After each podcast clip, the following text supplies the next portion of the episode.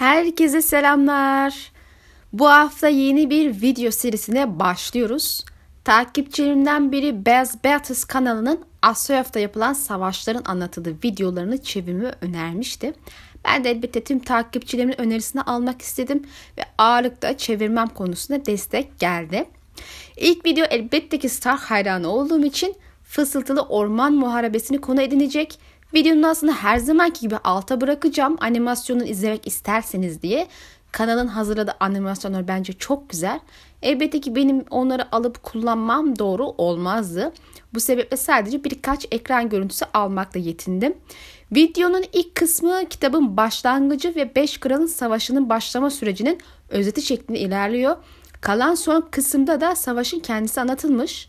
Ben de buna sadık, sadık kalacağım ve ayrıca Catelyn bölümünden savaşa okuyacağım. Bildiğiniz üzere Martin olanları hep Catelyn gözüne anlattığı için Rob sahnelerini savaşta olan bitenler konusunda birebir bilgi sahibi olamıyoruz. Sadece şöyle bir genel özet, bir savaş planı gibi şeyler var elimizde. Bunun dışında elbette ki kendimden de birazcık bir şeyler katmayı düşünüyorum. Bu videoda bazı eksik olduğunu düşündüğüm noktalar var zira. Neyse çok uzatmadan başlayalım.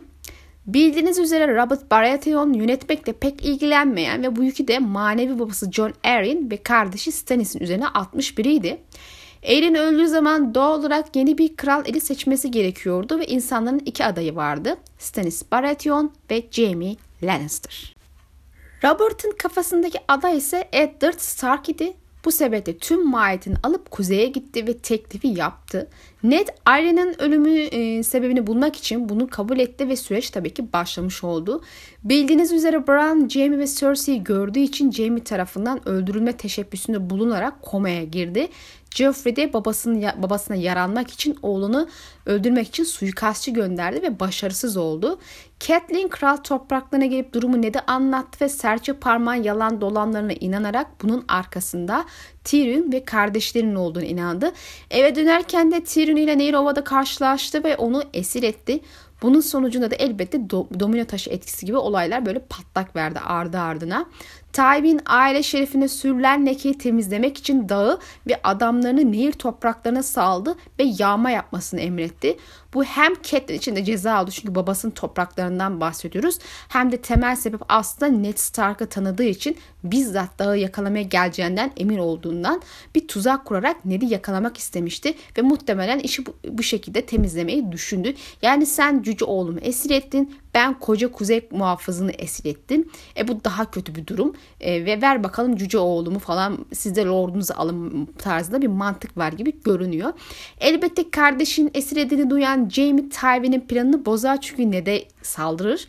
Ve bunun sonunda Ned'in bacağı yaralandığı için kendi yerine Beric Dondarrion'ı bir öbek adamla gönderir. Ned bu sırada ikizlerin sırrını tabii ki öğreniyor ve Cersei'ye kaçması için teklif yapıyor ama bunu kabul etmez bizimki ve Robert'ı öldürür. Serçe parmağında ihanetiyle Ned Lannister'ın eline düşer ve e, Rob da babasını kurtarmak için sancaktarlar ile güneye iner.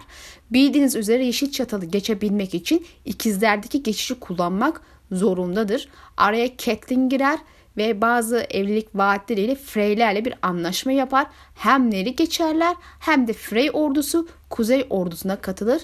Bu anlaşmadan tabii ki Lannister'ın haberi bir süre daha olmayacak. Elbette Rob farklı bir yönde tercih edebilirdi. Bunun için nehri güney boyunca takip eder ve kral yolundan geçer ve oradan da e, yolu kullanmaya devam ederek Nehir Ovası Kalesi'ne ulaşırdı. Zaten Yakut geçit var orada bildiğiniz üzere e, Robert'ın tacında kazandığı yer. Ama Tywin e, ordusuyla kral yolunu tıkadı. Yakut geçit taraflarına böyle e, çöktü. Hatta hatırlarsınız Tyrion'in yakalandığı Nehir topraklarındaki işte yol geçen hanını bastı ve sahiplerini öldürdü. Karargahını oraya kurdu. Kuzeyliler Tywin'in Nehir Ova'nın yalnız kalması için Nehir lotlarını kalelerinde tek tek avlayıp ele geçireceğini düşünüyor. Ordular bir araya toplanmamışken parça pinçik halde avlanıp düşürülmesi daha kolaydır. E tabi neticede bu insanların toplanmasını ve azam lordlarına da yardım, yardıma gitmesi tabii ki de istemiyor. Neyrova tabii ki kuşatma altında Jamie tarafından e, orada takılıyor. Kısacası Nehir Ova'nın yardıma ihtiyacı var. İri John gibiler Tywin'e doğrudan saldırma taraftarı olsa da Rob'a gelen raporlar ordusunun kat ve kat daha fazla olduğu yönünde ve Rob kendisinin tecrübesiz Tywin ise çok tecrübeli ve kolayca şaşmayacak bir adam olduğunun gayet de bilincinde. Bu sebeple riske atmak istemiyor. Hiçbir şey onunla karşılaşma niyetinde değil ilk aşama en azından. Tywin'in ordusu etrafında dolaşabilir. Yani Tywin'in ordusu etrafında dolaşabilir ama bu durumda Jaime ve Tywin arasında sıkışma riski var. O bunu da istemiyor. Zira bu durumda %100 kaybedecektir yani. iki kuvvet arasında sıkışan bir ordunun kazanma şansı yok gibi bir şey. Bu sebeple Rom'un genel amacı şu. Mod Cailin'i savunmak için küçük bir güç bırakarak boğazdan aşağı inecek. Orada orduyu ikiye bölecek. Piyadeler Roose Bolton liderliğinde kral yolunu aşağı devam edecek. Ki Mod, Catelyn ve Rose'un birlikte kuzeyi savunan kol olacak aynı zamanda. Rob'un bulunduğu süvariler ise ikizlerden e, Yeşil Çatalı geçecek ve Nehir Ova ordusu ile birleşecek.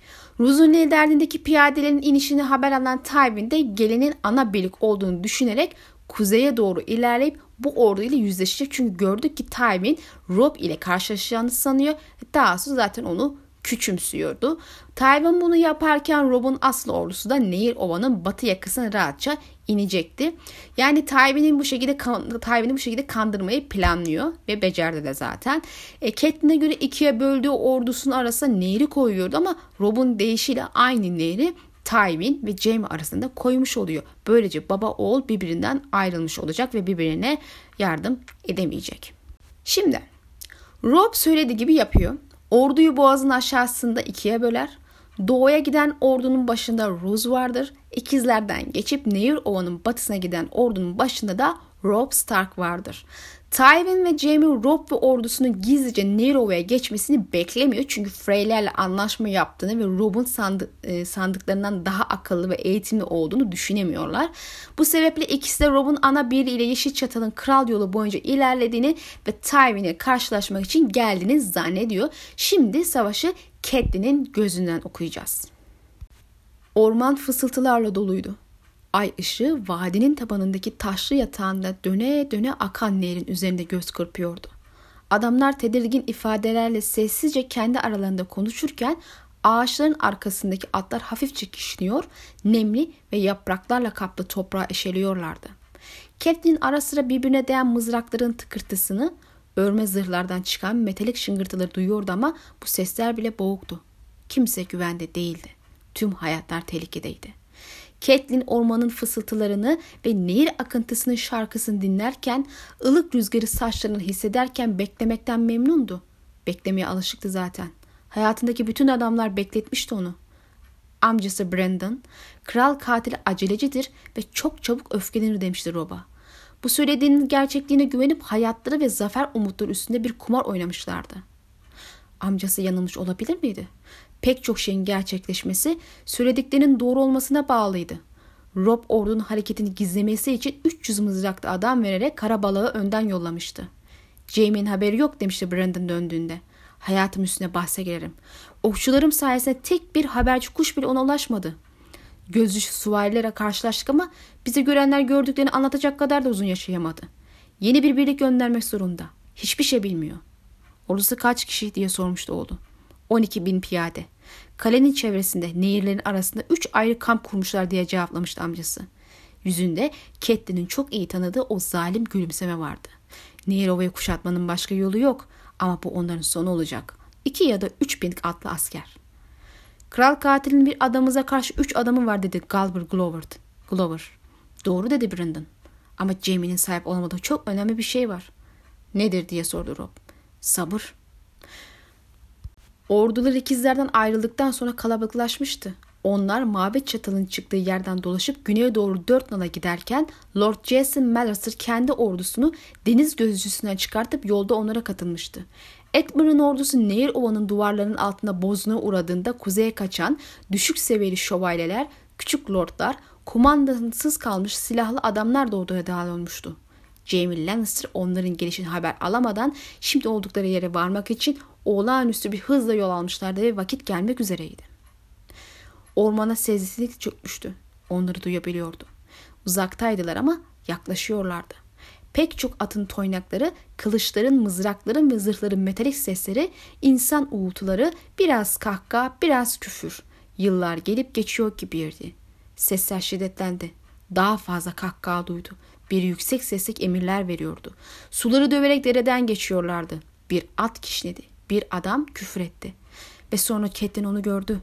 Ağaçların dalların arasından vadi tabanına bakarken bir anına görülmüştü ama o olduğunu biliyordu.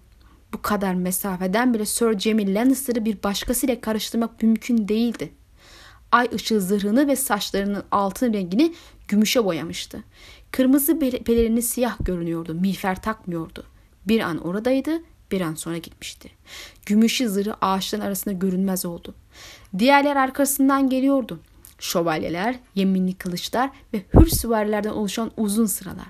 Lannister atlarının dörtte üçü.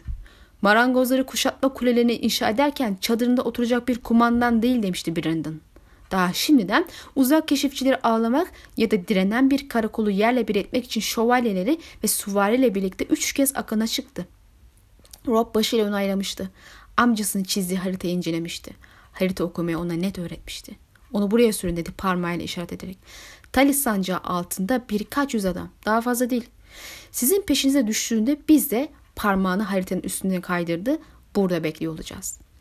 Burası gecenin sessizliği, ay ışığı, gölgeler, ayakların altındaki ölü topraklar, yapraklardan oluşan halı, nehir yatağına doğru inen ağaçlıklı bayır, eğitim, art, eğilim arttıkça azalan çalılıklardı.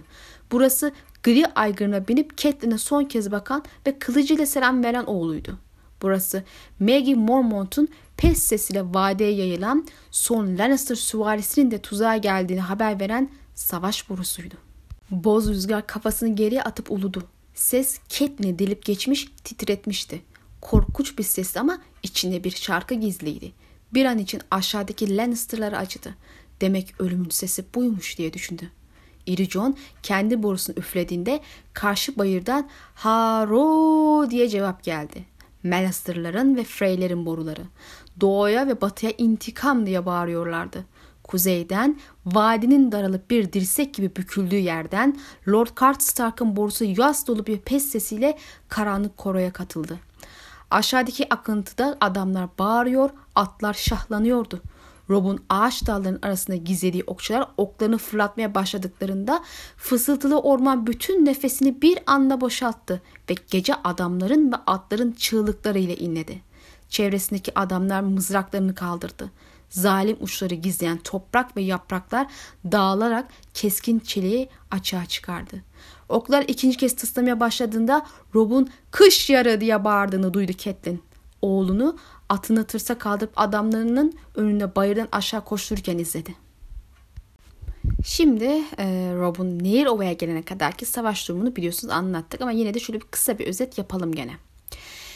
Gözcüler Jaime'in kuvvetlerinin Talilerin atalından miras kalan Nehir Ova'yı kuşattığını bildirirken Tywin'de oğlu Tyrion ile beraber üç dışlı mızrak batısında Yakut geçidi koruyan kısma yerleştiler Burası zaten stratejik olarak önemli bir bölgedir. En basitinden Kuzey orduları Nehirova ulaşmak istiyorsa nehirden karşıya geçmeleri gerekir ve orduların geçebileceği en sığ bölge burasıdır.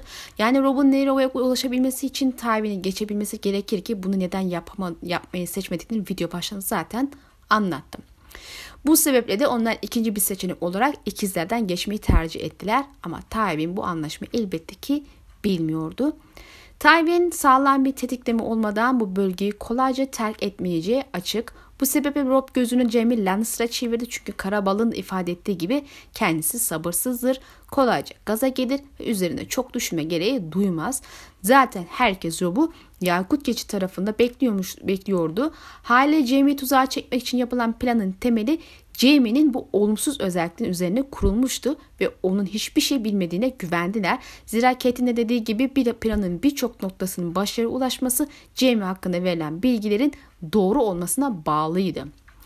Elbette Tuzağın tek ayağı Jamie değil. Neticede Tywin'in dikkatlerini dağıtmaları ve oğlu ile arasında mesafe engel koymaları da gerekiyor. Bu sebeple Roose Bolton komutasındaki kuvvetler doğruca Kral yolun güneyine inerek Tywin'in radarına girdi ve burada Yeşil Çatal Savaşı gerçekleşti. Bu olurken de Rob gizlice kuvvetlerini batıya doğru kaydırdı. İkizlerdeki Yeşil Çatalı geçti ve Nehir Ova'daki kuşatmayı kaldırmak için güneye akın etti. Rob güneye ilerlerken elbette ordusuna nehir topraklarından da adam e, katıldı. Tabii ki buna Freyler de dahil. Elbette şimdi şurada bir duralım. Büyük bir ordunun yol boyunca ilerlerken illaki sağda solda düşman casus ve gözcülerin e, bölgede fing atıyor olması gerekiyor. Hale gizlice ilerlemesi nasıl mümkün oldu?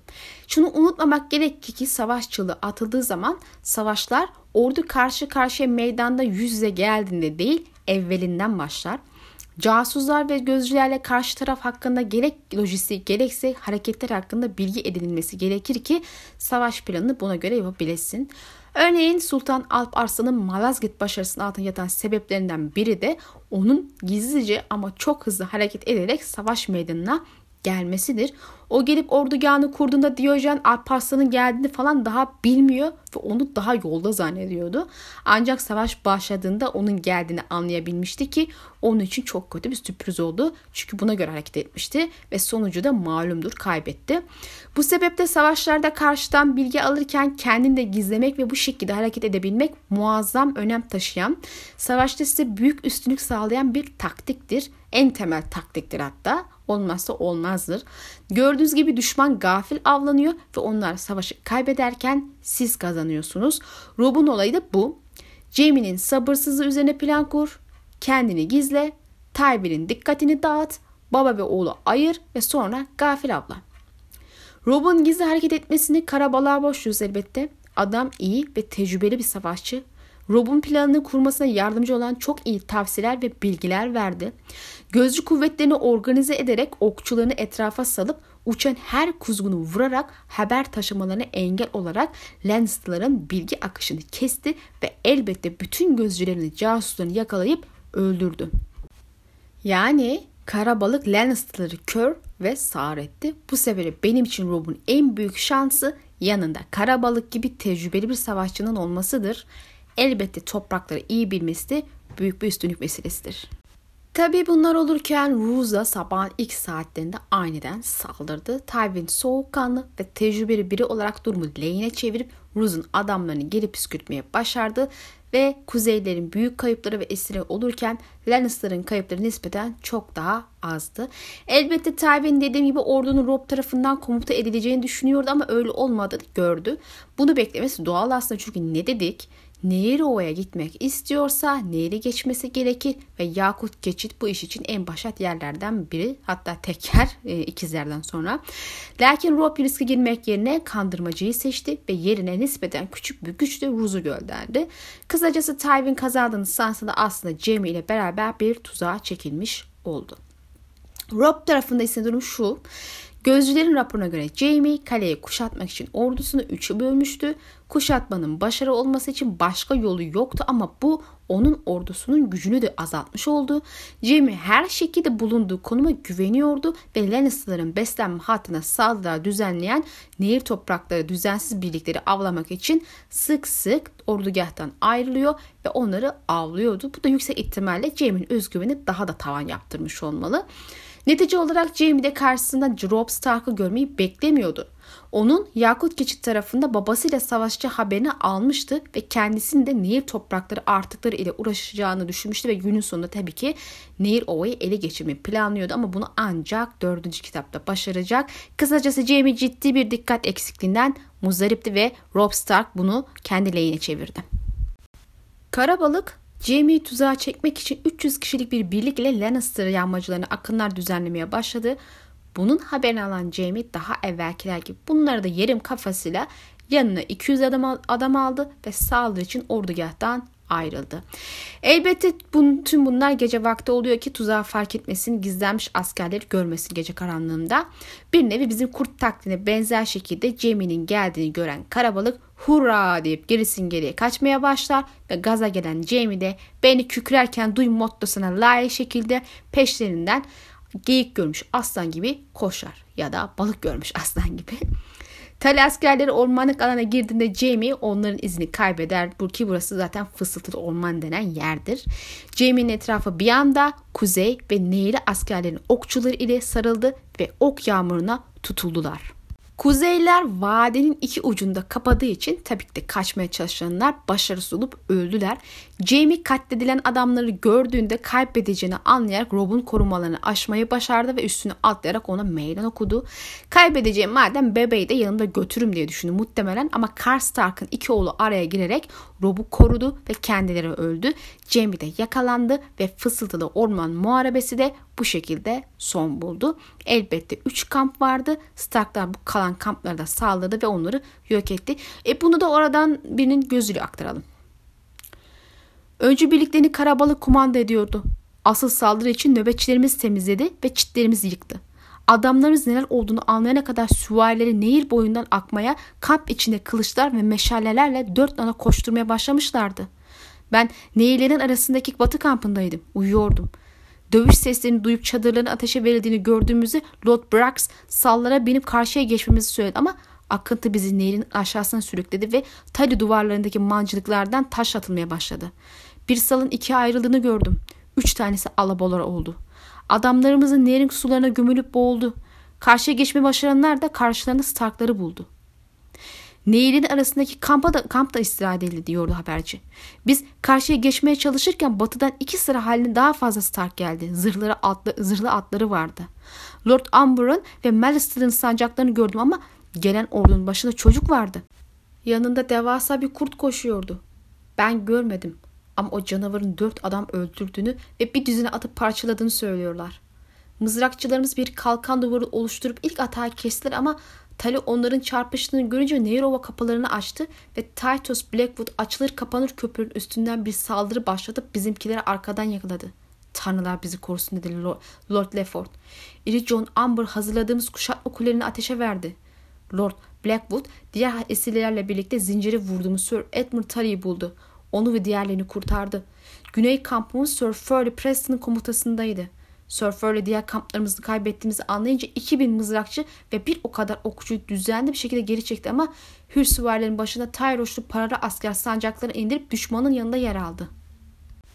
Yani şu Edmund Tully'nin kaderi de ne bahtsız ya adam her defa aslında yakalanıp esir düşüyor kurtarılmak zorunda kalıyor. Neyse.